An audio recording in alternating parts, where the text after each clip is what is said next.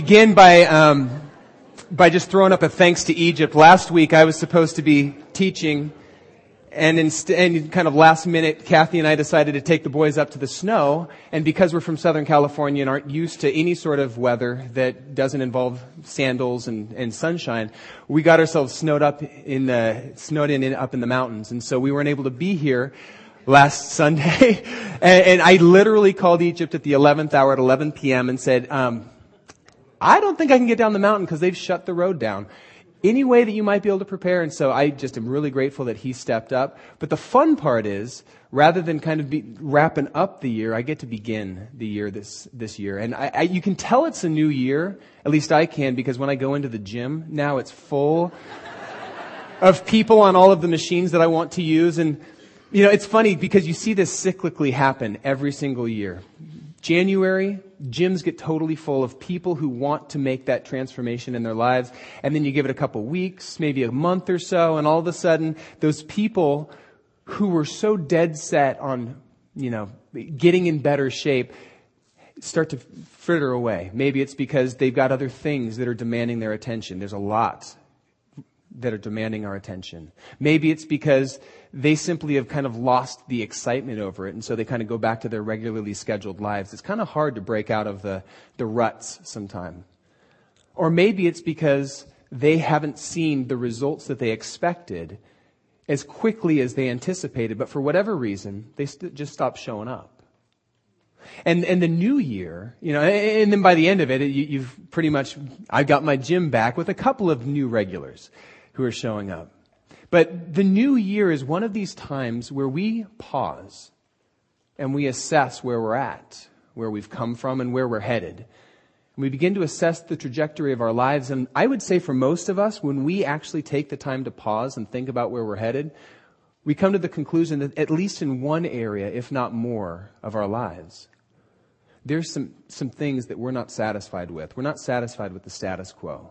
We want to see change. We want to see transformation. And at least the people showing up at the gym right now are doing something tangible to address that need. But as any of you who have ever undergone any real, genuine transformation can attest, there's some characteristics that make transformation stick. The first characteristic, and I'm just going to kind of run this through physical fitness because this is something I think that is pretty easy to identify with, and then we're going to talk more on a spiritual level after this. When you want to get transformed physically, you need to be willing to make sacrifices. I remember back when I was a freshman in college, I was 280 pounds, playing water polo because I floated well. Um, I quit playing water polo after that first year, quit playing at UCI because I, there were just so many other things that I wanted to say yes to. And somebody at that time goes, you know who you remind me of? A young Chris Farley. And this is right when Chris had died. And so it was like a double slap in the face. I'm just going, okay, thanks. I think, you know, I, I don't want to continue down this path. And I need to change. And so I recognized I needed to start making some sacrifices. I needed to sacrifice free time in order to go to the gym. I needed to sacrifice my ability to sleep in or watch television. I needed to sacrifice my freedom to eat anything that I wanted to in order to lose weight. A second thing I needed to be willing to do was put in energy and, and endure some discomfort. Anybody who wants to be transformed, it's going to require energy, intentionality, because if we could lose weight simply by sitting on the couch, eating Doritos and watching, you know, the voice, then we all would be nice and thin and trim. It would be easy. But the reality is that's not the way that our lives work, and that's not the way that our bodies work. It requires some intentionality, some effort put in. And it's going to be uncomfortable because our bodies don't necessarily like that at first. They're used to a certain type of lifestyle, and when you begin to change that up, you're going to be sore. You're going to be exhausted. It's going to be like having to push over the hump. And then the, the third thing that genuine transformation requires, and this is probably the least talked about because it's the one that we as a society who are totally addicted to instant gratification and instantaneous results don't we expect those things immediately The biggest thing for genuine transformation to take effect is time. I think that for any of us who have ever undergone any sort of a transformation, you recognize that you can't just do one thing one time and expect it to change. Because there are habits that need to be broken and there are new habits that need to be learned. But as you begin to do the same thing again and again, and it may seem insignificant in the moment, right? I know a lot of people who will go to the gym and they'll work out and they'll sweat and they're uncomfortable and their body is sore. And at the end of it, they look in the mirror and they look exactly the same. And they get disheartened. Nothing's changed. And they do it a second time. And again, they look exactly the same and they go, nothing's changed. And they give up because there's no transformation that they can see. But I can attest to somebody who has dropped like 33% of my weight over the course of five or six years and it's become more of my baseline. Transformation can take place. And here's the crazy thing about genuine transformation, at least I've found in my own life as you continue to do those things, as you continue to sacrifice, as you continue to push yourself beyond what you're comfortable with and, and, and endure that discomfort, eventually, things that felt like a sacrifice are no longer a sacrifice. I'm not hungry for the same things I used to be. I enjoy getting up and getting to go to the gym. In fact, I used to, my mom used to punish me by making me go run around a lap around the park when I'd get in trouble because that was like the worst punishment she could give me. Ooh, physical activity. Ah! Now I get cranky if it's three or four days before I can go to the gym. My whole physiological needs have changed with that time. Now, take that to our spiritual walk as well, because I would suspect that in the same way that we get kind of physically out of shape, we can grow spiritually emaciated. We can get spiritually flabby. And I would guess that there are a lot of us in here who are spiritually emaciated, spiritually out of shape, but we may not even know it because we could never experience anything different. We kind of have prayed the sinner's prayer, got our, punched our ticket to heaven, we're good, right? And that's the sum total of it. I show up at church on Sunday, at least two Sundays a month, I'm good. I, I say a prayer bef- before most of my meals, I'm good. But praying a prayer, it's kind of like, kind of like buying a gym membership. If you never do anything with it, it's not going to transform your life in the way that Jesus, Jesus did not come to be seasoning in our otherwise normal lives. Jesus did not come and say, pray a prayer. What did he say? Follow me. Take up your cross daily and follow me. Do you see the difference between those two invitations? We pray a prayer because in a lot of ways it's like standing at the altar and saying, I give you my life. I recognize there are a lot of things I need to learn, but I give you all of me for better or for worse till death. Well, we don't even have to part at death. That's pretty sweet. But a lot of us kind of think you pray the prayer, you're good. And the reality is, if I approached my marriage in that way, I would have a horrific marriage. If I lived as if I was a single man and I just wore a ring on my finger, you'd say I'm missing the point altogether. And far too often we try to separate Jesus and say, You can be my Savior, but I really don't want you to be the Lord of my life. I really don't want to submit my choices and my freedoms to you. So you can have my salvation. I'm, I'm grateful to take that gift, but I don't actually want to give you my life in the here and now. And in that way, we become spiritually emaciated. We miss out on the life that is truly life. What I want to talk to you, but guys, about today is transformation, but not just momentary transformation. Not just the kind of transformation that you get when you go get a tummy tuck or you go get liposuction or when you do that crash diet and you lose a lot of weight really quickly and then about th- two or three months later you're right back up because you haven't changed your underlying lifestyles. Jesus said, follow me. And the promise is this, I'm going to give you the Holy Spirit. And he will be a counselor, he will be a comforter, he will be your guide. And as you are willing to submit yourself to the leading of the Holy Spirit, something happens.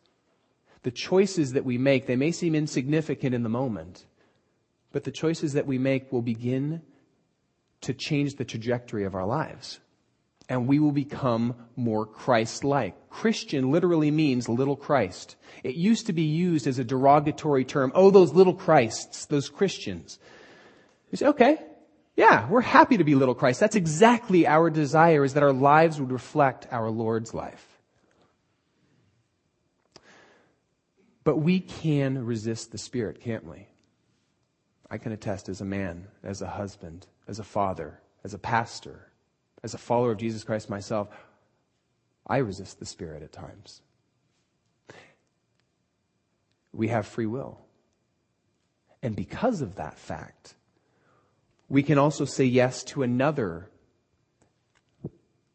Lord that desires to be the Lord of our life, our flesh, our sinful nature, our brokenness, the world around us.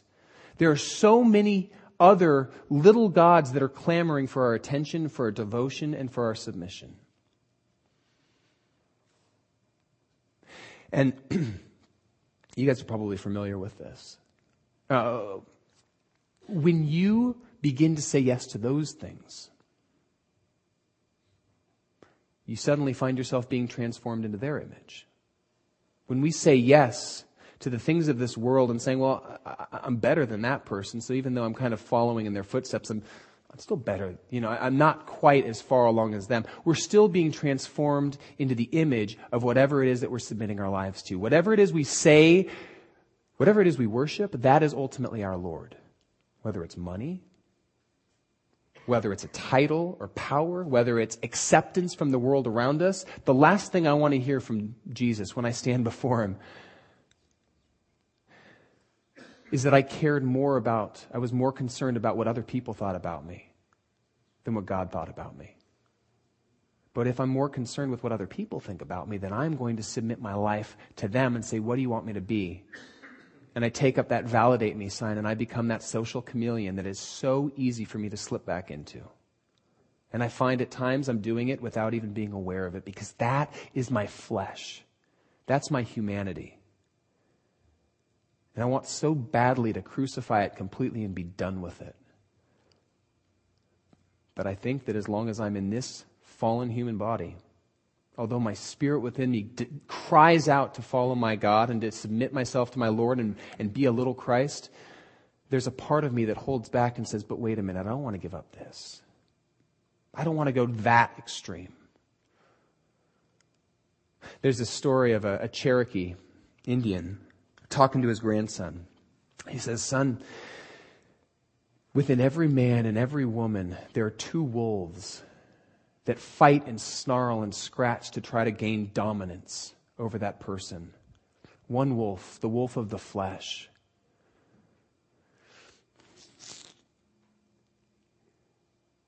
is, is characterized by greed and anger and unforgiveness and lust and hatred. The other wolf, the wolf of the Spirit, is characterized by love, peace, graciousness, forgiveness, kindness, humility. And they bite and they scratch and they seek to gain dominance over the other and over the person. And his grandson thinks about it for a minute and goes, Well, Grandpa, which one wins? And his grandpa simply says, The one you feed. The one you feed will become the stronger and ultimately will gain dominance.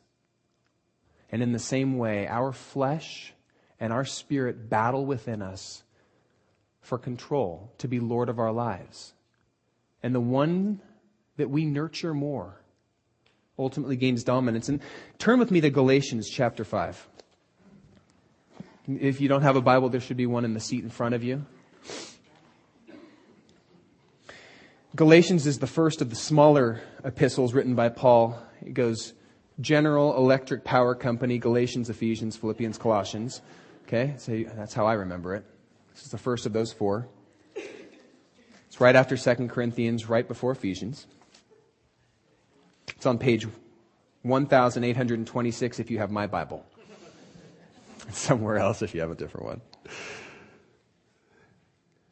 And I think that Paul so perfectly summarizes this battle that goes on. He does this, by the way, in several different books, in several different letters. He does this in Romans 7 and 8, but he also does this here. He talks about this battle, this war that wages it within each of us. And what I love about this section here is he begins to paint the picture of what happens when we begin to say yes to one Lord over another, when we begin to say yes to our flesh or our sinful nature, or when we begin to say yes to the Spirit and to submit our will and our desires and all of those things to, to our Spirit. He says this in verse 16 of Galatians chapter 5. I say to you, live by the Spirit, and you will not gratify the desires of your sinful nature or of your flesh. For the sinful nature desires what is contrary to the Spirit, and the Spirit desires what is contrary to the sinful nature. They're at battle within you, pulling you in one way or the other to do something. They're at conflict with each other so that you do not do what you want. But if you are led by the Spirit, then you're not under the law, okay? It, it, this isn't some, he, he's, by the way, the context of this discussion is it within the context of this whole, do I earn my salvation by doing the right things, by, you know, climbing the right religious ladders? And he is just railing against this mindset that we can somehow become righteous enough by our own strength. That's the context. Hence he says, if you're led by the Spirit, you're not under the law. It's the Spirit living in you, kind of impelling you to act and to live according to the Spirit that becomes a law or becomes your, your impetus. Verse 19. He's now going to paint a picture of what it looks like when we begin to say yes to our flesh or our sinful nature. The acts of the sinful nature are obvious. See if you can find yourself in any of these. Sexual immorality. The Greek term there is porneia anything that is outside of a marriage bond that abuses your sexuality. Impurity and debauchery. Idolatry and witchcraft. Idolatry is anything that we worship. Money, power, approval. All of those kind of things are our modern idols. Hatred, discord, jealousy, fits of rage, the things that separate us from relationship with one another. Selfish ambition, dissension, factions and envy, drunkenness, orgies, and the like. And then he says, I warn you, as I've done before, that those who live like this will not inherit the kingdom of God. Those who submit themselves to these things and throw themselves into this and allow these things, their flesh, to be their Lord and reject the lordship of our Lord and Savior Jesus Christ, we won't inherit the kingdom of God. But the fruit of the Spirit, on the other hand, the fruit of saying yes to the Spirit and submitting our lives to the Spirit will produce in us a fruit love, joy, peace, patience, kindness, goodness, faithfulness, gentleness, self control.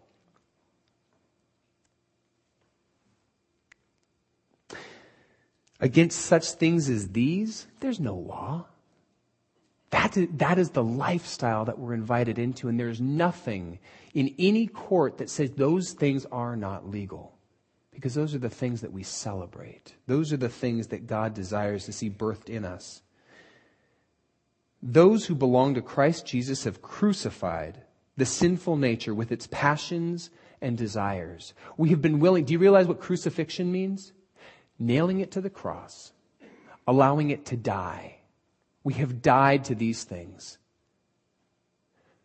Though our flesh says you want to run and become whatever anybody says, you will, you'll submit yourself to other people's approval so that you can gain their approval. And we simply say no because I fear God more than I fear other people's opinions. I worship God, I don't worship other people. And so forth. And since we live by the Spirit, let us keep in step with the Spirit. So uh, we see Paul painting a picture of two options. On the one, say yes to the flesh. And each step that we take is one step further away from our lordship of our Lord and Savior Jesus Christ. Or, on the other hand, begin to say yes to the Spirit. And each choice that we make is a step closer into greater intimacy, a greater ability to hear His voice and recognize our shepherd's voice and follow Him. Here's the point that Paul is making. Every single day, you and I have choices that we make. Multiple choices. We're not just talking about one. And in any given moment, the choice that we make, we have two seemingly conflicting options. Do I kind of go with what's most comfortable and what I, benefits me the most? Or am I willing to submit to the Spirit's lead in this? Do I take that second look? Or do I turn my eyes and focus on what I was doing? Do I tell the woman, you know, do I take the money that the, the checker gave me that was over and above what really belongs to me and figure, you know, I deserve it. That's why I was being blessed with that.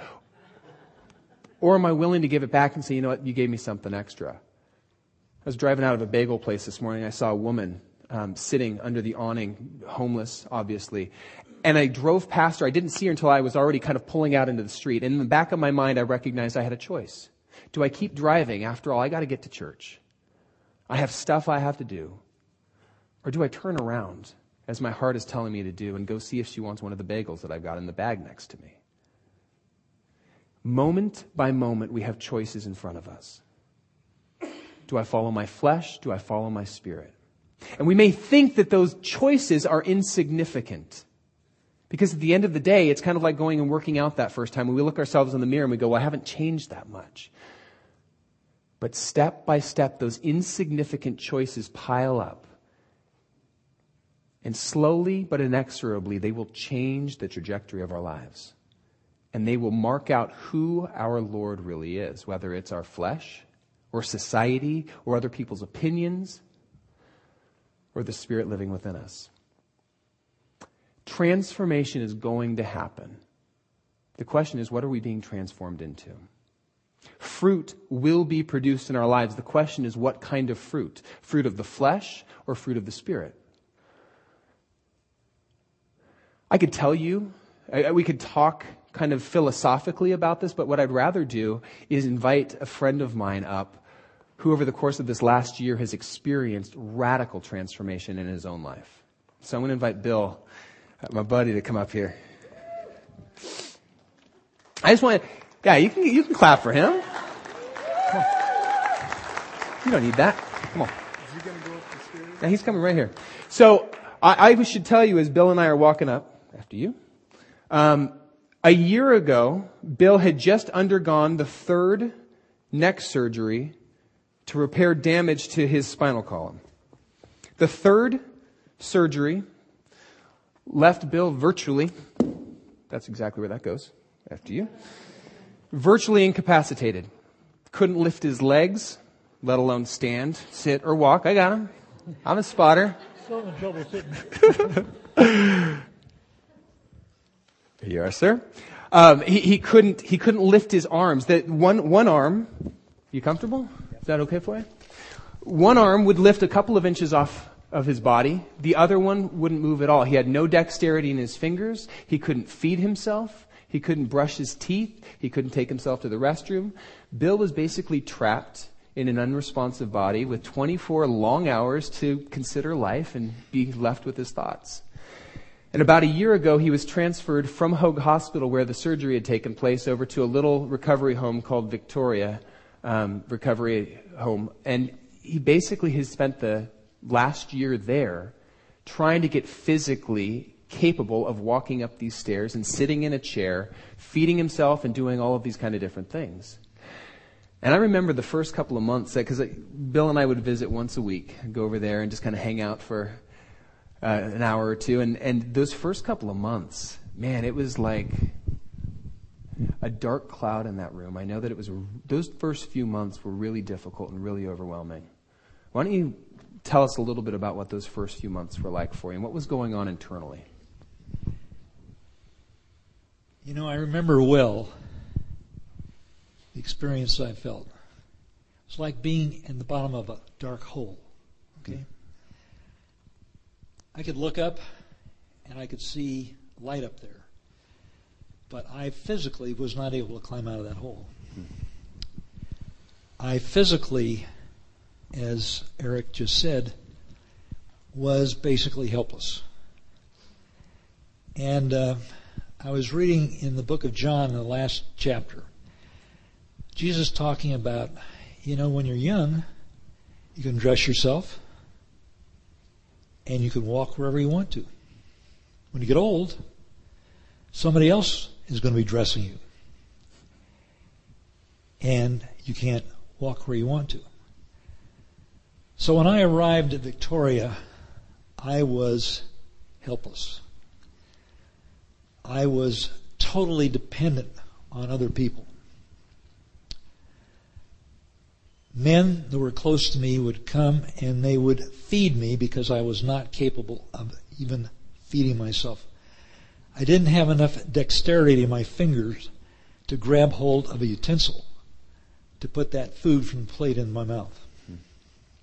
So there I was, stuck. And it was compounded by the fact that I had bed sores. And so they would rotate me every two hours. And I'd be spend two hours on my side and then they flip me over to the other side and so forth. Because I had no dexterity in my fingers, I couldn't operate my cell phone, so I was literally cut off from the world. The phone would ring, but I couldn't read the, the reach the landline because it was always on the other side or out of my reach. So, what was going on internally for you during that time? A lot of fear, a lot of anxiety, a lot of wondering what the future was going to be hold. And I would think of Jeremiah 29:11. God speaking to Jeremiah, and Jeremiah says, "I know the plans I have for you, involving a future and a hope." I didn't see any at that point. Mm. Didn't see any at all. I remember my son-in-law coming to visit me one time, and, and I was lying there. I was the bed sores were gone, so I I was uh, able to do a few things with my feet in the bed. People would come and say, "Let me test your strength," and they'd have me lift my leg, and I had tremendous strength horizontally. I just had none vertically. I couldn't stand. They'd drag me out of bed in the morning and say, "Okay." We're going to stand you up and put you in the wheelchair. I'd say, better hold on tight because if I fall, you're going to lose your job. I knew that to be true. And they kept doing it day after day, holding on, helping me in the wheelchair.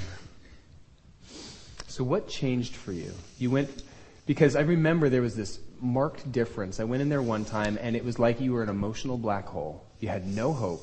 You were angry. You were, there was a lot of self-loathing. I remember you were just so hyper focused on the mistakes of your past. And it was almost like you looked at yourself and you just went, this is never going to change. This is my lot in life.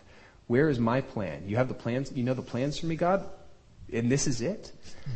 And all of a sudden one week I went in there and it was a totally different Bill. Smiling, joy where there was despair, hope where there was hopelessness. What changed for you? You know, you mentioned focus. Um, obviously, those first few months, I was totally focused on me, on my problems. What changed was that I had, for the first time in my life, lots of time to pray. And I was willing to take that time to pray. I was consumed because of my past in focusing on the greed of my life, on the on the way I treated people, the abuse and so forth.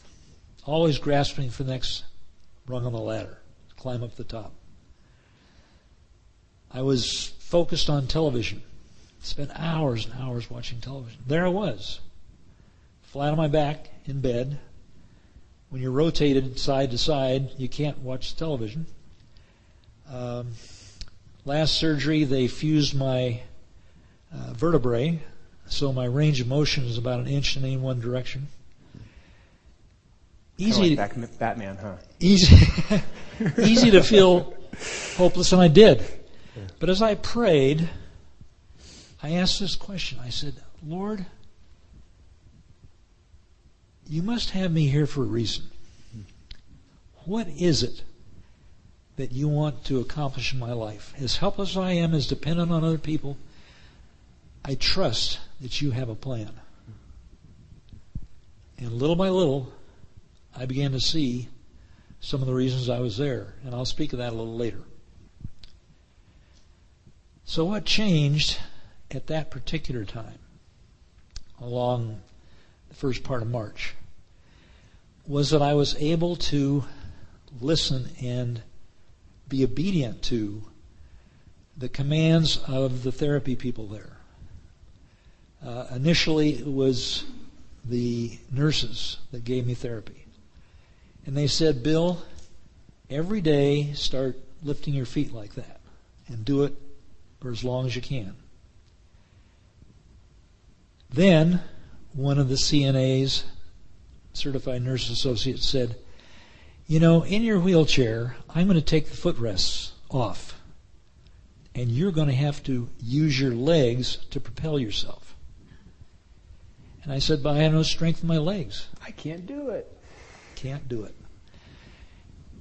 It seemed like early on everything I did produced failure. And yet, I started very haltingly uh, using my legs to propel myself around. Because I had problems with that left arm that wouldn't go up, it was hard for me to use the wheels on the wheelchair to, to get around, so I used my legs. And little by little, it started working. And then I was given the opportunity to get into full therapy. And they started, you know, putting weights on my legs and making me kick out 15 times times three each leg. Go like this on each leg, 15 times three, three weights on. Still couldn't stand up hmm. without somebody pulling me up. Let me let me interrupt you because I, I the physical part is exciting. I mean, because it's such an obvious marked difference between when you went in there and couldn't do anything to today.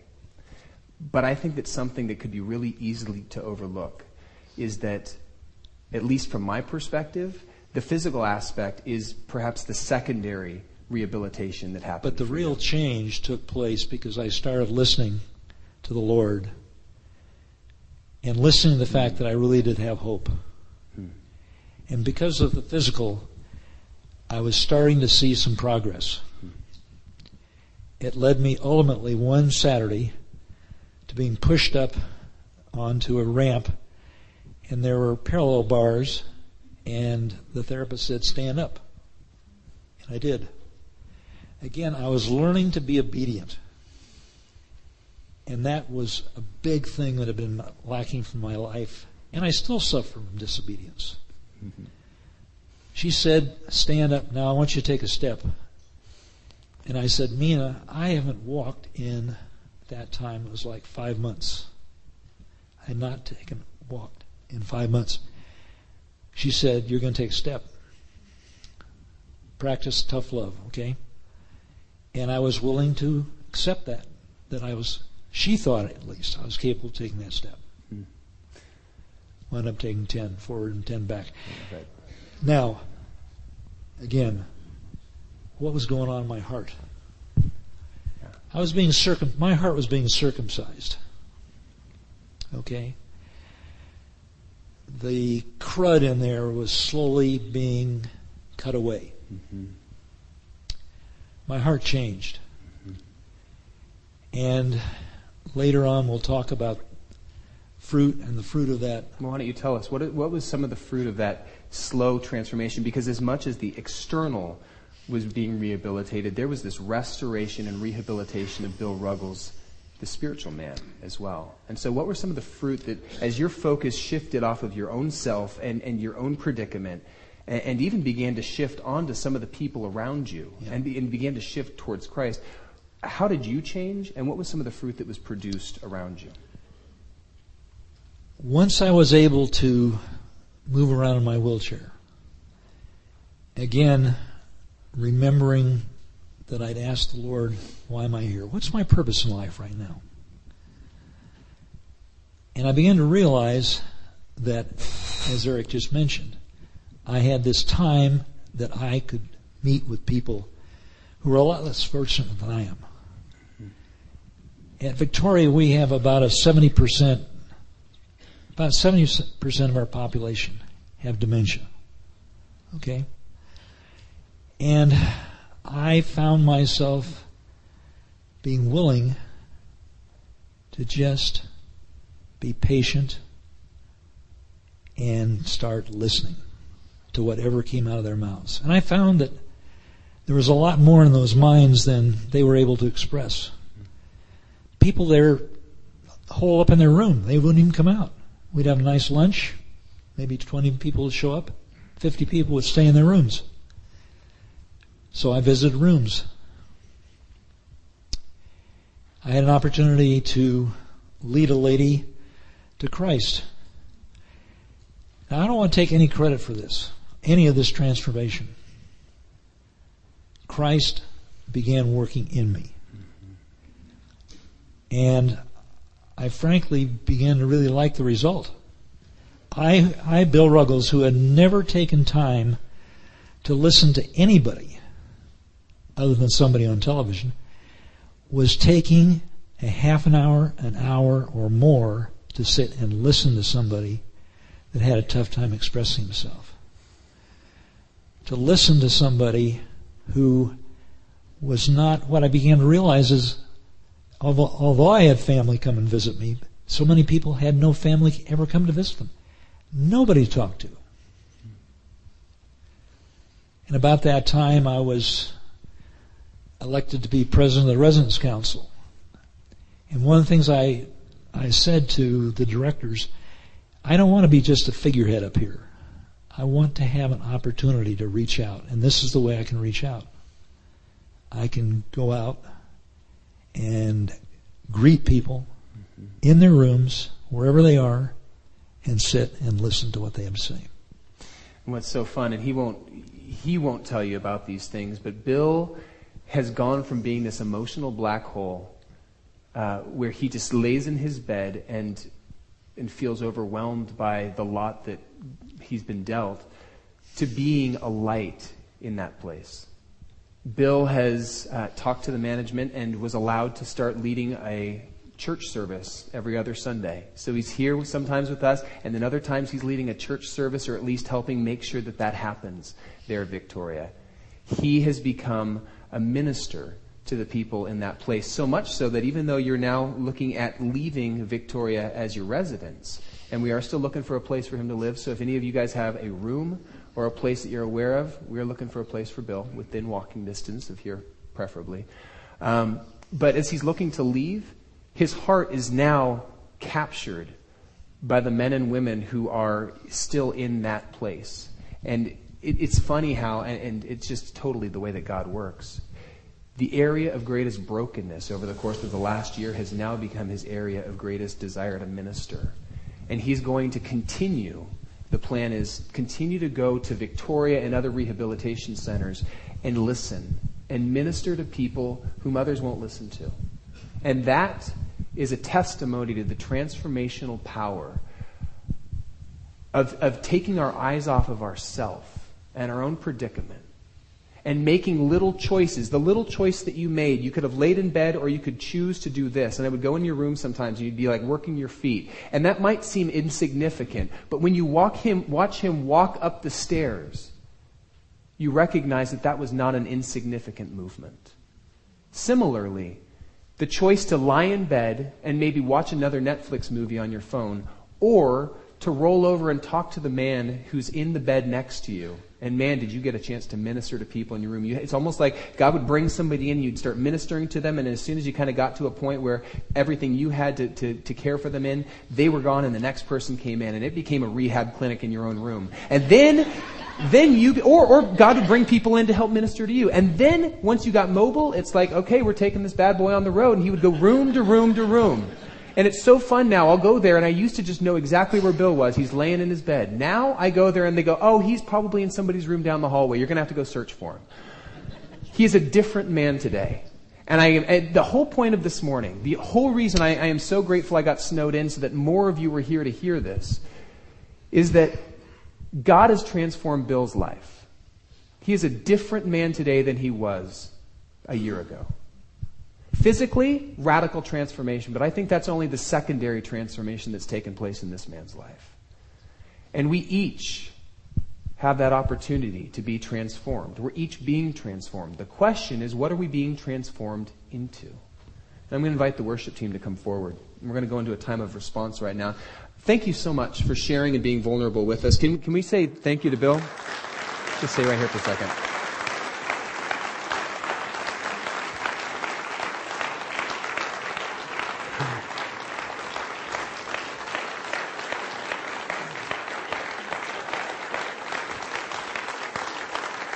Did you want to say something else? Family. Yeah.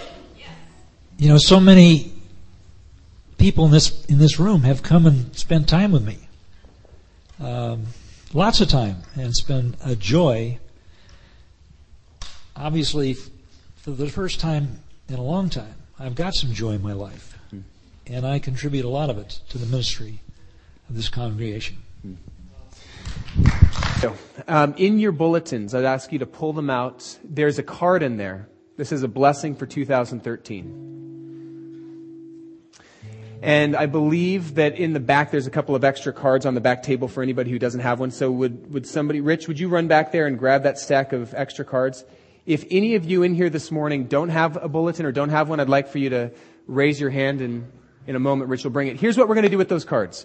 During this response time, I want to invite you to write a blessing to yourself for this year.